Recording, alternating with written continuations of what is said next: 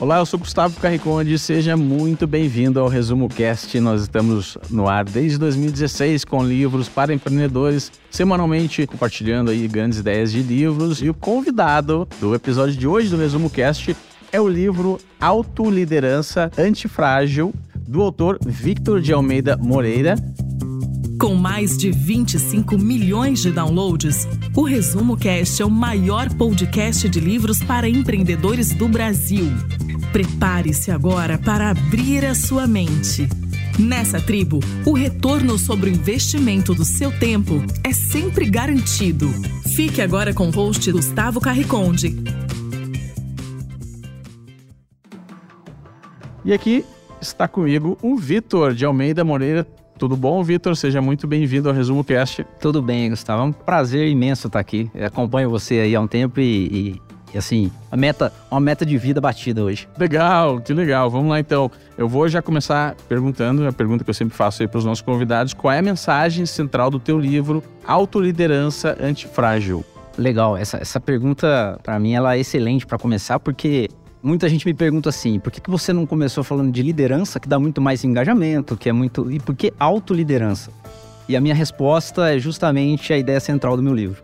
Que é o seguinte: muitas vezes eu fui notando ao longo da minha carreira, ao longo da vida, que a gente começa a querer achar culpado ou terceirizar alguns problemas da nossa vida. Então eu comecei a perceber que as pessoas elas queriam culpar o governo, culpar a empresa e as pessoas começam sempre a se referir ao coletivo.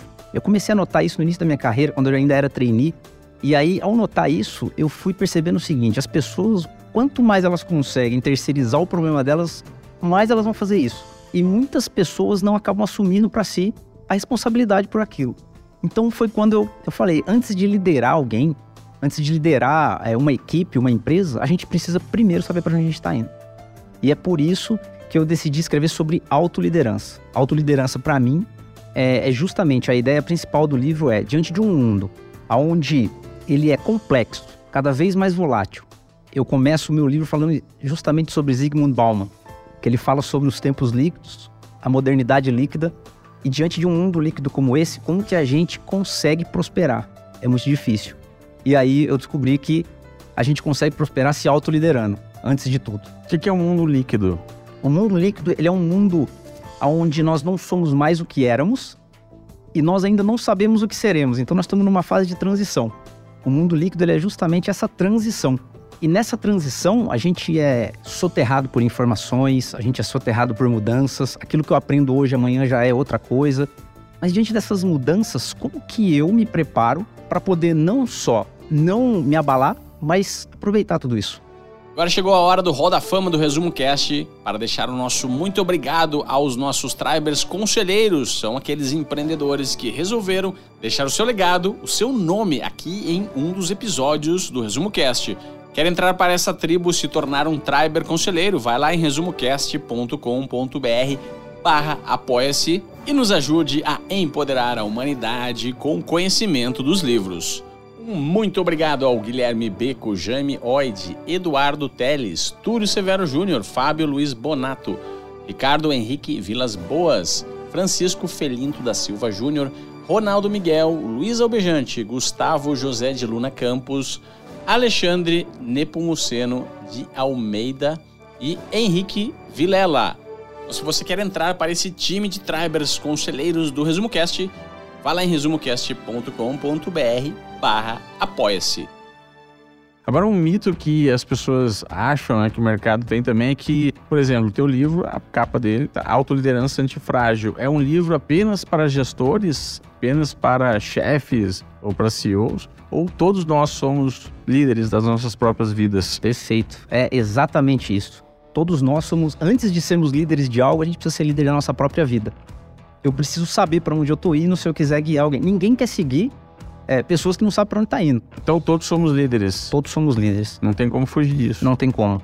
Não tem como. Eu acredito muito, um dos conceitos da antifragilidade, inclusive, é a descentralização, por exemplo, antifragilidade de uma nação. É a descentralização do poder. Então, quanto mais próximo a decisão for da pessoa, do indivíduo, da cidade, mais antifrágil. Mais antifrágil será aquela nação. O que, que é antifrágil? Antifrágil é interessantíssimo. Quando eu me deparei com, com esse termo foi com, no livro do Nassim Taleb, que eu estava querendo melhorar minhas finanças na época que eu me formei, e aí me deparei com o livro cujo título é Antifrágil, do Nassim Taleb, que é um, um matemático, investidor da Bolsa Americana, líbano-americano ele. E aí, quando eu li o livro dele, a minha cabeça, assim, abriu demais, porque esse termo é o seguinte, é um neologismo, então ele criou essa palavra, porque ele identificou uma característica na natureza que a gente não nomeava. Então, por exemplo, o que é frágil? Para entender o que é frágil, é importante entender o que é frágil. Frágil é aquilo que se quebra. Então, esse copo, né? Ele se quebra com a pressão ou com o impacto. O que, que para nós seria o contrário de frágil? Nós encaramos o contrário de frágil como robusto. Então, se eu pego essa mesa de madeira e bato, ela não vai quebrar. Mas ela não é o contrário de frágil. Porque se o, se o frágil quebra com o impacto, o antifrágil, que é o oposto disso, deveria ficar mais forte com o impacto. Ele se deforma, né? caso a mesa vai não vai quebrar, mas. É, a mesa é robusta. Mas, por exemplo, o nosso músculo, ele é antifrágil. Porque quando eu vou na academia, o exercício que eu faço danifica ele. Mas pequenos danos fazem ele voltar ainda mais forte. Essa é a característica da antifragilidade. E, e as, as, pessoas podem também assumir essa característica? O que, que seria podem uma pessoa assumir. quebrar, por exemplo? uma pessoa quebrar, por exemplo, assim, a gente é quebrado pela vida e pelo mundo o tempo inteiro, né? Eu, eu dou exemplos uh, é, no livro, é, não só meu, mas o Disney, por exemplo, foi quebrado o tempo inteiro. Então, perder alguém que amamos, falir uma empresa, né? Quantas pessoas tentam empreender e de repente e conseguir se reestruturar, liderar a si mesmo para voltar ainda mais forte, essa é a característica da fragilidade. Legal o conceito. Super livro aí, super indico também, frágil.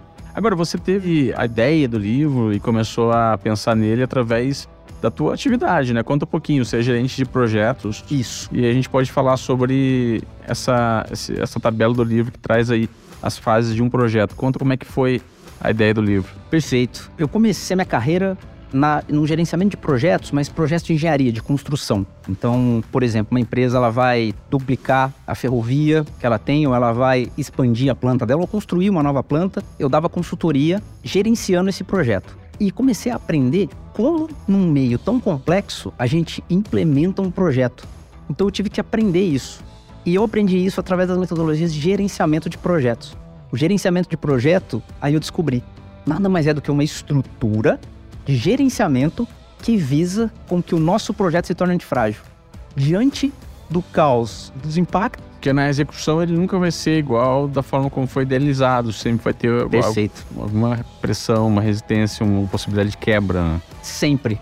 Tá, sempre, assim, é uma coisa que eu aprendi é isso. A gente começa o projeto com um plano e ser antifrágil é adaptar esse plano para construir as coisas e fazer funcionar ainda melhor lá no final. Então, essa metodologia de gerenciamento de projeto, eu comecei a verificar o seguinte. O que é projeto? Quando você vai no PMI, no Project Management Institute, a definição de projeto lá, basicamente é assim. Projeto é algo que tem um início, tem um fim, necessariamente, são os requisitos para um projeto. E tem um propósito exclusivo, único. Quando eu li isso, falei, poxa, a definição de projeto é a mesma definição de vida. Então, o primeiro passo, ele passa necessariamente pela pessoa encontrar o seu propósito. É Exatamente. Isso? Perfeito. É isso primeiro passo, inclusive, da metodologia, que na, na gerenciamento de projeto é a iniciação, né? A uhum. iniciação lá. Vamos falar aqui sobre as fases de um projeto, então. Perfeito. A iniciação é quando eu faço o meu estudo de viabilidade, o que eles chamam de business case, né? Que eu estruturo para ver se é viável ou não implementar aquilo, se vai valer ou não. E aí eu fiz o, o meu paralelo com a autoconsciência. Legal. Então iniciou, descobriu mais ou menos o propósito, a direção onde vai apontar, depois vem o planejamento, que é a autorreflexão. Perfeito. Porque a autorreflexão, eu proponho ali realmente planejamento. No planejamento tem dois conceitos principais dentro do planejamento no projeto. Uma das coisas que eu tenho é o objetivo que eu tenho e com quem eu me comprometo ali. Né? Alguns órgãos, algumas coisas que eu tenho que cumprir. Na autorreflexão é a mesma coisa. Eu tenho dois gerenciamentos lá dentro que eu preciso entender qual é o meu propósito, que é justamente aí que eu defino isso, e quais são os meus valores que é aquilo que eu não vou descumprir, nem não vou deixar de negociar. É inegociável para mim, para que eu possa seguir meu projeto de vida. Legal. Depois passa para efetivamente a execução, né, que é um dos pontos mais importantes. Aí entra dois pontos: autorresponsabilidade e autoignição. Autoignição. Perfeito. Autoresponsabilidade é me comprometer com aquilo que eu planejei. E isso em projetos é essencial, senão você não consegue sair do lugar. Então, isso tem a ver com autorresponsabilidade. E aí, quando a gente fala é, em termos de um projeto, são, é uma equipe. Então, a equipe inteira tem que realizar combinações, comprometimentos. Exatamente. Quando sou eu, como indivíduo, como uma pessoa, Como é que a gente faz essa. Exatamente isso. É, as pessoas elas precisam cada um cumprir o seu papel, né? E entender isso num projeto é essencial. Inclusive, esse é o papel de um líder. É justamente fazer isso. Não é saber de tudo tecnicamente, saber das tubulações, saber. Não, não, não precisa. Porque ele vai ter lá os especialistas dele. E é saber sim gerenciar cada um no seu papel e as interfaces entre eles. E autoignição, o que seria autoignição? Dentro da autoignição tem dois princípios de gerenciamento, que é o gerenciamento de entrega e o gerenciamento de feedback. Ou seja, eu me entrego por completo por aquilo no qual me comprometi. Eu me responsabilizei por aquilo, autorresponsabilidade, e agora eu me entrego por completo naquilo. E aí, exatamente isso que a autoignição faz. Só que uma das coisas importantes que eu acho aí na autoignição é que em projetos também a gente faz isso, é o que executar, mas também o que não executar, o que está fora do escopo. Fora do escopo. O que não me entregar é muito importante também. Porque nesse mundo maluco de produtividade, a gente quer se entregar a tudo, ser produtivo em tudo e no final das contas a e gente se o escopo muda durante o projeto? Aí a gente se adapta, porque é o Isso próximo é tá- ser o, o, o antifrágil, né? o antifrágil, que é a última etapa. Legal, vamos lá então. Autorregulação. Autorregulação. É exatamente isso. É você ajustar. É, então, o tempo inteiro, uma das coisas que o projeto faz, ele se retroalimenta, né? É igual o, velocímetro do carro. Se eu estiver na estrada e não tiver o velocímetro, eu não consigo saber a velocidade que eu tô para poder pôr o pé no acelerador, tiro o pé do acelerador. A autorregulação, ela propõe exatamente isso. Meça o tempo inteiro, retroalimenta aquilo que você está fazendo para que você possa ajustar a rota ou ajustar o escopo. Tem alguma história ou case que você conta no livro que seria legal para ilustrar esses passos todos? Tem o case, inclusive tem um capítulo que eu separo que é do Walt Disney, que inconscientemente, hoje eu olho para a vida do Walt Disney, do Steve Jobs, de algumas pessoas, e eu consigo ver que eles aplicaram esses passos que, na verdade, é, eu não tô querendo ensinar os pássaros a voar, como diz o Taleb, né? Não é isso não. Eu estudei os pássaros Sim, e vi como eles voam. porque é a a gestão de projetos. É uma disciplina isso. que já está vem sendo estudada há muitos anos, décadas. Exatamente. Consolidou coisas que realmente têm uma validação na vida real. Perfeito, é isso. Tudo validado essas ferramentas. E como é que foi eh, os insights aí da história do Walt Disney? O Walt Disney foi alguém, por exemplo, que ele aplicou a autoconsciência na vida dele, porque o pai dele era, era alguém rígido, que não gostava que, que as pessoas mexessem com arte na casa dele, e ele era alguém que gostava de desenhar. Então, a primeira coisa que ele entendeu foi quando ele recebeu, inclusive, um presente da tia dele lá em Marcelina. Ele entendeu que ele gostava de desenhar. Um presente lá de pintura. E aí ele entendeu isso. Ele falou: Poxa, eu sou um cara que gosta de desenhar. E aí ele começou a se conhecer. A autoconsciência, se ler a história dele, é maravilhosa, porque ele começa a entender o que, que ele era perito. Gerenciamento de perícia. Ele começa a entender: eu sou perito nisso aqui, ó. Eu sou perito em desenhar, eu sou perito em filmar, eu sou perito em arte, eu sou perito em criatividade. E ele começa a desenvolver isso. Apesar de tudo, ele saía do correio, ia à noite para as aulas de cartoon, autoconsciência. E isso, para mim, o Walt Disney, ele, ele foi impecável. Outra coisa que ele fez, né? Aí ele foi para autorresponsabilidade, que tem um, um gerenciamento dentro do livro, que é gerenciamento de alianças. Isso é muito importante. Eu me alio às pessoas que incentivam meu propósito. E o Walt Disney, dentro da casa dele, ele não tinha um apoio, mas ele arrumou amigos fora que desenvolvia aquilo que ele tinha de melhor. Entendi. Seria cercar-se pelas lá cinco pessoas mais impactantes aí que vai te desenvolver naquilo que você quer. Exatamente. Ele fazia o gerenciamento de circunstância, que é o que eu proponho no livro, de uma forma assim, natural nele. O que é o gerenciamento de circunstância? Muitas vezes a gente está numa circunstância que não favorece o valor que a gente tem. Ele era bom em desenhar, mas numa casa rígida, onde o pai queria trabalhar com burocracia do correio, a força dele nunca ia ser valorizada ali. O que, que ele fez? Ele começou a frequentar a casa do vizinho, que era o Al Pfeiffer, inclusive era, tinha o mesmo nome dele, né? E na casa do vizinho, dos vizinhos deles, os pais dos, do, do, do Al Pfeiffer incentivavam eles a irem para teatro, a fazer desenho. Então ele até chamava essa casa do vizinho dele de o lugar de rir. Quer dizer, ele assumia uma postura protagonista e gerenciava os locais que iria frequentar e até mesmo as pessoas com quem iriam se relacionar. Isso. Isso. Legal. Ele se autoliderou. Isso é uma dica aí para então para quem está nos acompanhando de algo que pode ser feito na prática para gerir melhor esse projeto que a gente chama de vida, né? Sem dúvida, sem dúvida. Eu, eu costumo dar um exemplo assim para ficar mais claro esse gerenciamento de circunstâncias que eu, eu adoro essa parte. A questão do Messi, né? É um exemplo até que eu dou no livro. Imagina o Messi se lá atrás, lá na categoria de base, ele fala assim: Ó, quer saber? Eu quero ser goleiro. Eu amo futebol, mas eu vou ser goleiro. Primeiro que ele não tem nem altura para isso, né? Então, é, ele não, não, ia ter uma autoconsciência ali, né? Do que ele tinha de. Qual é a minha força? O que, que eu sou bom? Nós nunca mais teríamos ouvido falar dele. Mas ele se conheceu, ele sabia as forças dele, não só ele, mas o técnico, as pessoas que estavam em volta dele, cercou das pessoas certas. e ele se posicionou no lugar correto. Isso é muito importante, se posicionar no lugar correto. Na vida, às vezes a gente precisa reposicionar. Legal, isso está relacionado com a execução, então. Com a execução. Fase da execução. Isso, isso, exatamente. O reposicionamento. Eu verifico onde eu tô. É, até tem um, uma anedota que eu ponho no livro, que ela é muito famosa, mas eu adoro ela, porque ela é engraçada, mas ensina muito pra gente. É, um bêbado tava andando na rua, saindo do bar, voltando para casa, tava de noite já, e ele deixa cair a chave dele. Num lugar, ele corre para baixo de um poste, que tem uma luz, e começa a rodear o poste. Aí tá passando uma pessoa do lado e falou assim: Meu amigo, o que, que aconteceu aí? Aí o bêbado olha pra ele e falou assim: Ah, eu perdi minha chave, caiu no chão. Ele falou: Mas caiu aqui perto do poste? Ele falou: Não, mas aqui é onde tem luz. É o lugar mais fácil para achar, onde tem luz. Ou seja, na vida, às vezes a gente se coloca debaixo de um poste de luz, mas a gente sabe que a chave não tá ali. Entendi. Legal.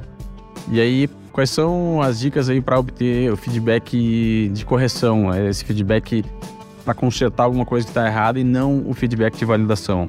No meu livro, tem, no gerenciamento de feedback, tem exatamente isso. Hoje, quando eu caí nesse erro, a gente cai nesse erro na nossa empresa e a gente cai nesse erro na nossa própria vida. Eu, quando eu queria ser promovido, eu me lembro que eu comecei a assumir tudo na empresa. E eu achava que aquilo eu estava me mostrando como um bom funcionário. Quando eu chego no dia de ser promovido, meu, meu gerente olhou para mim e falou assim: Você é um ótimo especialista, mas você não está preparado para ser promovido como líder. Aquilo foi um banho de água fria. Porque o feedback que eu pegava, feedback entre aspas, era dos meus amigos falando assim: Pô, você é bom. Pô, você é excelente. O que eu pensava? Já que eu sou bom, eu vou ser promovido. Mas eu não peguei o feedback de que importava de verdade. Entendi. Hoje, toda vez que eu vou tomar uma decisão ou achar que eu tô no caminho certo, tem algumas perguntas que eu faço no gerenciamento de feedback, que é será que eu tô pegando feedback de todas as partes interessadas nesse processo?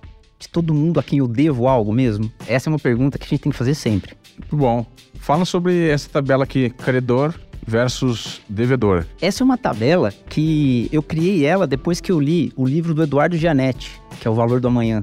Né? Eu adoro o Gianetti, acho que os livros dele são ensaios, né? São maravilhosos. E o Valor do Amanhã ele fala sobre a natureza dos juros, né?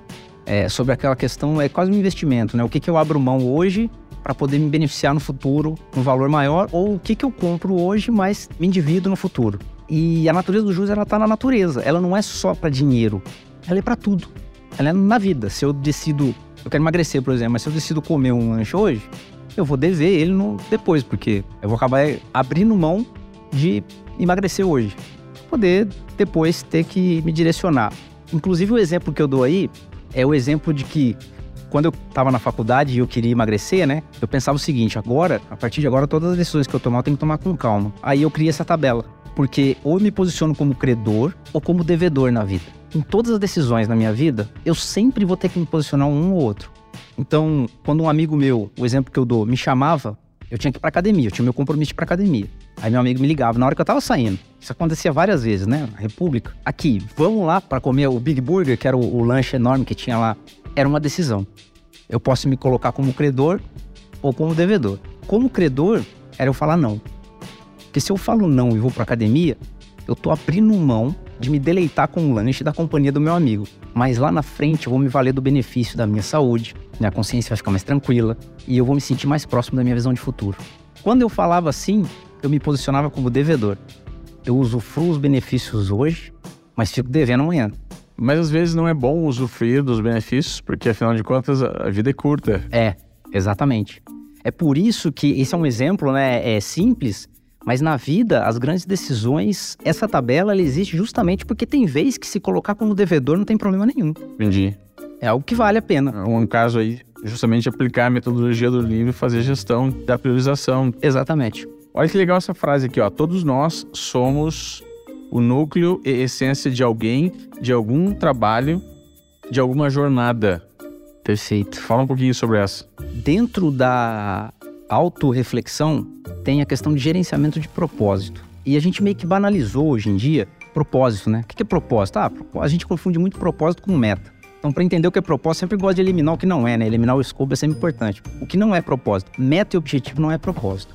Então, por exemplo, quando eu quis passar no ITA, né? Eu queria passar no vestibular da melhor universidade do país. Essa era a minha meta.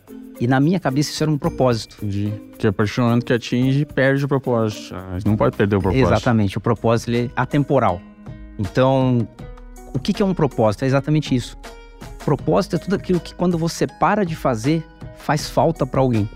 Então, é quando você é essencial ou quando você é o núcleo da história de alguém, de alguma jornada, de algum trabalho. Aquele é o seu propósito. Essa definição, ela é uma definição expandida do Viktor Frankl, sobrevivente do campo de concentração nazista, que encontrou o propósito dele lá dentro. Uhum. E o exemplo do Churchill? O Churchill, quando ele, ele era um político, se você for ler a história dele, o pessoal achava que ele, antes de, de assumir como primeiro-ministro, achava que ele era um político intratável. Ninguém gostava dele. Ele era difícil de lidar, e exatamente essa palavra que eles usam, é um cara intratável, não dá, esse cara não vai prosperar na política. Só que quando eclodiu a guerra, a obsessão do Churchill era, foi obsessão também, mas a obsessão pelo patriotismo. O patriotismo dele fez ele ser o único que enxergou a ameaça que Hitler era. Então, enquanto o adversário dele na época queria, na campanha do adversário dele, falava assim: olha, eu vou ganhar e o Hitler só precisa de conversa. A gente tem que sentar numa mesa com Hitler e ele tá aberto a conversar. Essa era a proposta. E o Church falou: não, não é isso. E aí esse patriotismo do Church fez ele enxergar, foi o único que enxergou a ameaça que Hitler era. Ainda bem que o Church ganhou, né? Nossa, que legal. Legal essa história, hein? Então a, a liderança, a autoliderança antifrágil, ela é uma receita para planejar e viver bem, literalmente, né? Pra gente planejar essa vida, o que a gente chama de, de vida, você chama de um projeto. Né? E a liderança antifrágil ela serve como uma ferramenta para executar esse projeto que segue, segundo a tua experiência com projetos, as mesmas fases de gestão de um projeto. Perfeito, perfeito. E algumas é, ferramentas que estão utilizadas aí, elas são baseadas, inclusive, em algumas ferramentas de gerenciamento de projetos. Então, quando eu falo sobre fazer avaliação de credor e devedor, nada é do que uma análise de trade-off. A gente chama em projetos, mas quando eu chamo de credor e devedor, a gente adapta para nossa vida pessoal. Legal. Então, essa a gestão do, do projeto antifrágil, só recapitulando, seria autoconsciência, conhecer a si mesmo é o primeiro passo. Então, a gente falou sobre isso, né? Autoreflexão, momento de ajustar o seu GPS. Uhum. Por que ajustar o GPS? É propósito e valores. Valor. Primeiro, na autoreflexão, gerenciamento de propósito, é quando eu defino o que é o meu propósito, eu descubro o que, que eu sou núcleo, qual a história e qual a jornada eu sou núcleo para ser o meu propósito e os valores. Porque, por exemplo, por que, que valor é tão importante? E eu bato nessa tecla. É, seguir o processo sem um valor, ele me permite alcançar, às vezes, as minhas metas. Então, eu quero ser rico. Quero. Eu posso saltar um banco. Se eu saltar um banco, amanhã eu sou rico. Mas não, os meus valores não me permitem isso. Entendi. Esse é o GPS. É o meu GPS. Legal. Autoresponsabilidade, hora do comprometimento. Autoignição, decolar em 3, 2, 1.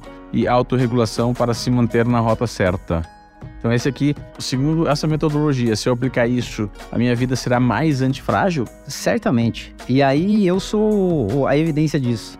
Porque essa metodologia, tudo que está nesse livro, tem um outro livro do Nassim Taleb, que é na sequência do antifrágil, que chama Skin the Game, né? É arriscando a própria pele. Então esse livro foi escrito porque eu arrisquei tudo isso, eu, eu vivi tudo isso. E na minha vida funcionou. Eu tive perdas de pessoas, eu tive empregos que eu quase perdi, então eu tive empresas também que, que não deu certo. Então tudo isso eu passei e funcionou comigo. Hoje eu tô onde eu tô, me considero alguém de sucesso. E sucesso para mim, eu acho que a gente deveria mudar, não deveria ser um substantivo. Sucesso deveria ser um, um verbo transitivo, como é no inglês, né? Porque no inglês eu consigo falar succeeding, né? Eu estou tendo sucesso, mas para mim em português deveria ser eu estou sucessando, porque o sucesso ele não é um destino, ele é o processo, ele é a jornada. Eu estou sucessando. Se eu fui melhor do que ontem, eu tive sucesso, eu estou tendo sucesso ao longo do tempo. Que legal, legal essa reflexão aí. Quem é que se beneficiaria mais desse livro aqui? Então são é todo tipo de pessoa ou empreendedores, eu, eu, eu, já identifiquei que, obviamente, quem, na tua opinião, é mais seria mais uh, benéfico utilizar essa gestão aqui como uma forma de planejar a sua vida? Eu acho que qualquer pessoa que sinta a sua vida em desequilíbrio. Então, independente de tudo, então se, se eu sou um CEO, mas eu sinto que tem um desequilíbrio na minha vida, que eu dou, por exemplo, pô, dou muito mais dedicação à minha carreira, mas eu sinto que eu não estou dedicando muito à minha família. Então, toda vez que você sentir um desequilíbrio, eu acho que é aplicável. Pessoas que estão sentindo a própria empresa em desequilíbrio, eu acho que antes de tomar decisão para a empresa, para o negócio, é necessário você se aprumar primeiro, se reestruturar, saber para onde está indo, organizar as coisas. O que, que seria desequilíbrio? Dá, dá uns exemplos emocional, financeiro? É, pode ser, porque, por exemplo, um dos erros que a gente comete, e aí é onde causa o desequilíbrio, e isso eu aprendi com, com o Goldra, que é um físico que ele escreveu o livro A Meta, que é famosíssimo, inclusive. Em engenharia de produção, a gente é obrigado a ler esse livro, porque é um livro obrigatório, né? Fala sobre o modelo Toyota. E o Goldry ele fala nesse livro, ele é um físico, mas escreveu esse livro de, de, de processo de produção. E é uma história, um romance, mas dentro do romance tem toda a metodologia de, de processo. E o que, que ele fala? Que o ótimo local nunca gera o ótimo global. Então, dentro de uma empresa, se o pessoal de compras tenta otimizar o save ao máximo, eles prejudicam a área que está requisitando e que precisa do serviço, porque vão contratar com péssima qualidade. Agora, se eu quero a melhor qualidade também, a área, sem me preocupar com o valor que eu vou comprar, eu compro caro demais, eu quebro a empresa. Então, se um puxa para um lado que é otimizar só o dele, eu quero otimizar a execução, eu quero otimizar a compra, eu não vou conseguir gerar o ótimo global. Na verdade, eu vou causar um caos, né? Vai ficar uma briga entre eles. Nas empresas é exatamente isso que a gente tem que começar a identificar. Na nossa vida, a mesma coisa. Se eu foco demais na minha carreira, eu deixo minha saúde de lado. Uhum. Então, não dividir a vida em caixinhas é, o primeiro, é a primeira coisa. Quais seriam as caixinhas? Relacionamento, e aí quando eu digo relacionamento é familiar, relacionamento de amigo, social, financeiro. Então, o financeiro ele é emocional, né? Ele é totalmente emocional. Ele me impacta. Se eu tô mal financeiramente, eu me impacto emocionalmente. Saúde. Saúde não tem como, né? Preciso cuidar da minha saúde. E tudo isso eu tenho que andar em conjunto, integrado. Isso que é importante. Então, legal. Então, recapitulando aí, para quem é o livro, na tua opinião? Quem seria a pessoa do teu livro? Alguém que encontre algum momento de vida em desequilíbrio, na carreira ou na família, e que quer encontrar um equilíbrio para estar sucessando na vida, né? Para ir tendo sucesso, succeeding. Legal. O que, que mudou ou te marcou, ou mudou a convicção, a forma de você pensar quando você passou pelo processo de estudar e organizar as ideias para escrever o livro? Totalmente assim, o meu, a minha visão sobre o processo das coisas, porque se você for ler o meu livro, você vai ver que tudo que eu cito aqui são livros que você já leu, são livros que não tem nada aqui, nenhum livro que eu cito, ou nada que, que seja muito fora. Falo, nossa, isso aqui eu nunca vi. Não é algo que eu tô testando. Não, é tudo que já funciona e que tá aqui. Tá, mas então por que, que você consolidou no seu livro? Justamente por causa disso. O que, que eu aprendi, o que mudou na minha vida? A ter um processo que se encaixe para mim. Porque se, num processo de produção, se eu tenho uma matéria-prima de qualidade, mas eu tenho um processo ruim, o produto final é ruim. Então, se eu consumo conteúdos bons, se eu leio todos esses livros que eu cito aqui, mas eu não tenho um processo de como vivê-los, que é justamente o que eu estou propondo, e foi isso que eu aprendi com a escrita do meu livro. Criar um processo para que a matéria-prima, esse projeto que você tem aqui é maravilhoso. O Resumo Cast é uma riqueza enorme. É uma matéria-prima de, de primeira, assim. Agora tá, o que, que eu preciso? Eu já tenho matéria-prima de primeiro. O Gustavo tá me dando matéria-prima de, de alta qualidade. O que, que eu preciso como agora? Digerir isso. Adianta organizar. eu vi como digerir, como que eu otimizo o meu processo. Tá aqui, os 5 As. Legal.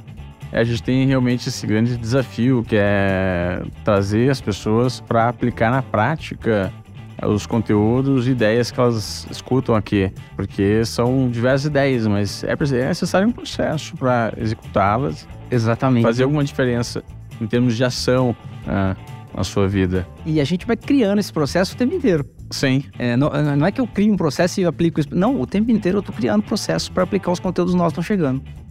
Isso que é, e o 5A me dá essa flexibilidade. Muito bom.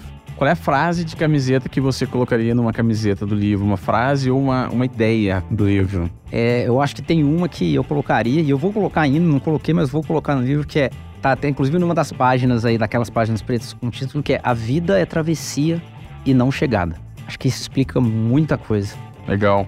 Então, vamos deixar um, desafio para o nosso ouvinte aí que nos acompanhou até agora, nesse super episódio aí que eu tô gostando bastante. Fala aí alguma, algumas perguntas ou faz aí um desafio, fica à vontade para estimular esses ouvintes a colocar em prática o que, que eles escutaram aqui nesse episódio. Fica à vontade aí. Legal, legal. Eu acho que vale a pena começar pelo começo, né? Que é a autoconsciência. Começa o livro, né? Isso. O cinco, dos cinco As, a autoconsciência é o primeiro, que é, o, é eu me conhecer. Não só me conhecer, mas conhecer as circunstâncias em que eu estou para poder me posicionar melhor. E no livro, eu tenho aí cinco perguntas. Eu desafio o pessoal a ler e responder. Mas responder escrevendo. Isso que é o legal. Não é responder mentalmente, não. É pôr essa pergunta no papel e de preferência escrever na mão, que é muito interessante. E as perguntas são o seguinte, ó, a primeira: o que eu sei e que tipo de problema em geral as pessoas me procuram para resolver? A segunda: que de fato eu desejo entregar como resultado do que eu faço e do que eu sou. E isso vale, inclusive, não só do que eu faço, o que eu sou, mas a minha empresa, por exemplo. O que, que eu quero entregar, de fato? 3. Como que eu reajo espontaneamente às obrigações e responsabilidades que me são exigidas? Aqui é entender o meu comportamento diante das coisas que chegam para mim. Como que eu reajo a isso? É difícil. É difícil mapear e escanear isso. Mas quando escaneia e mapeia, a gente se entende de uma forma que é interessantíssima. A quarta é como eu costumo operar, como que eu funciono, né? De que maneira que eu realizo cada etapa ou cada atividade para concluir as tarefas e os desafios que eu executo e enfrento. Ou seja, quando surge algum desafio na minha vida, surge alguma dificuldade, ou surge até uma obrigação, coisas do meu trabalho ou não, ou coisas, dificuldades familiares que surgem, como que eu costumo operar? Como que eu reajo a isso? Como que eu costumo resolver? Eu separo por etapas? Eu saio tentando resolver de, de qualquer jeito? É importante responder e entender como realmente você reage. E por último, quais são as atividades e aprendizados que me dão satisfação? Ou seja, não é o que eu faço hoje, né? É diferente que eu faço hoje. É o que que quando eu faço ou quando eu no meu tempo livre eu quero aprender, me dá muita satisfação. Isso também vai dizer muito sobre você ou sobre aonde você deveria estar posicionado. Responde essas perguntas e depois lê o restante do livro, porque depois que essas perguntas respondidas, os cinco As eles fluem. Muito bom. Vitor de Almeida Moreira, obrigado pela tua presença aqui no Resumo Cast. Fica à vontade, pode deixar teus contatos para os nossos ouvintes. Explica como as pessoas podem conhecer melhor o teu trabalho. Legal, legal. O, o livro ele está disponível hoje nas, nas livrarias. Ontem mesmo encontrei, passei lá, tirei foto na, na, na leitura do BH Shopping. Na Amazon, que é a, o e-marketing que mais rápido está entregando hoje em dia, então você encontra o livro lá. E para me encontrar, eu acho legal até deixar aqui, o Gustavo, no meu Instagram, que é Victor Almeida Moreira. Lá tem um, um link na bio que dá para você baixar, tem um site que você vai baixar um e-book gratuito. Esse e-book ele é gratuito. E esse e-book ele tem um resumo dos 5 As e ele tem um resumo do, dos dois princípios em cada um dos As. Você consegue ler é, e entender a estrutura da metodologia. Vai lá, baixa, se se interessar, adquire o livro e aplica na vida aí, que vai ser bem legal. Legal, parabéns, obrigado mais uma vez. E muito obrigado a você que nos acompanhou hoje aqui no Resumo Cast. Então eu te vejo no próximo episódio. Muito obrigado. Toda semana um novo episódio, gratuito e feito por quem entende de resumo de livros de negócios.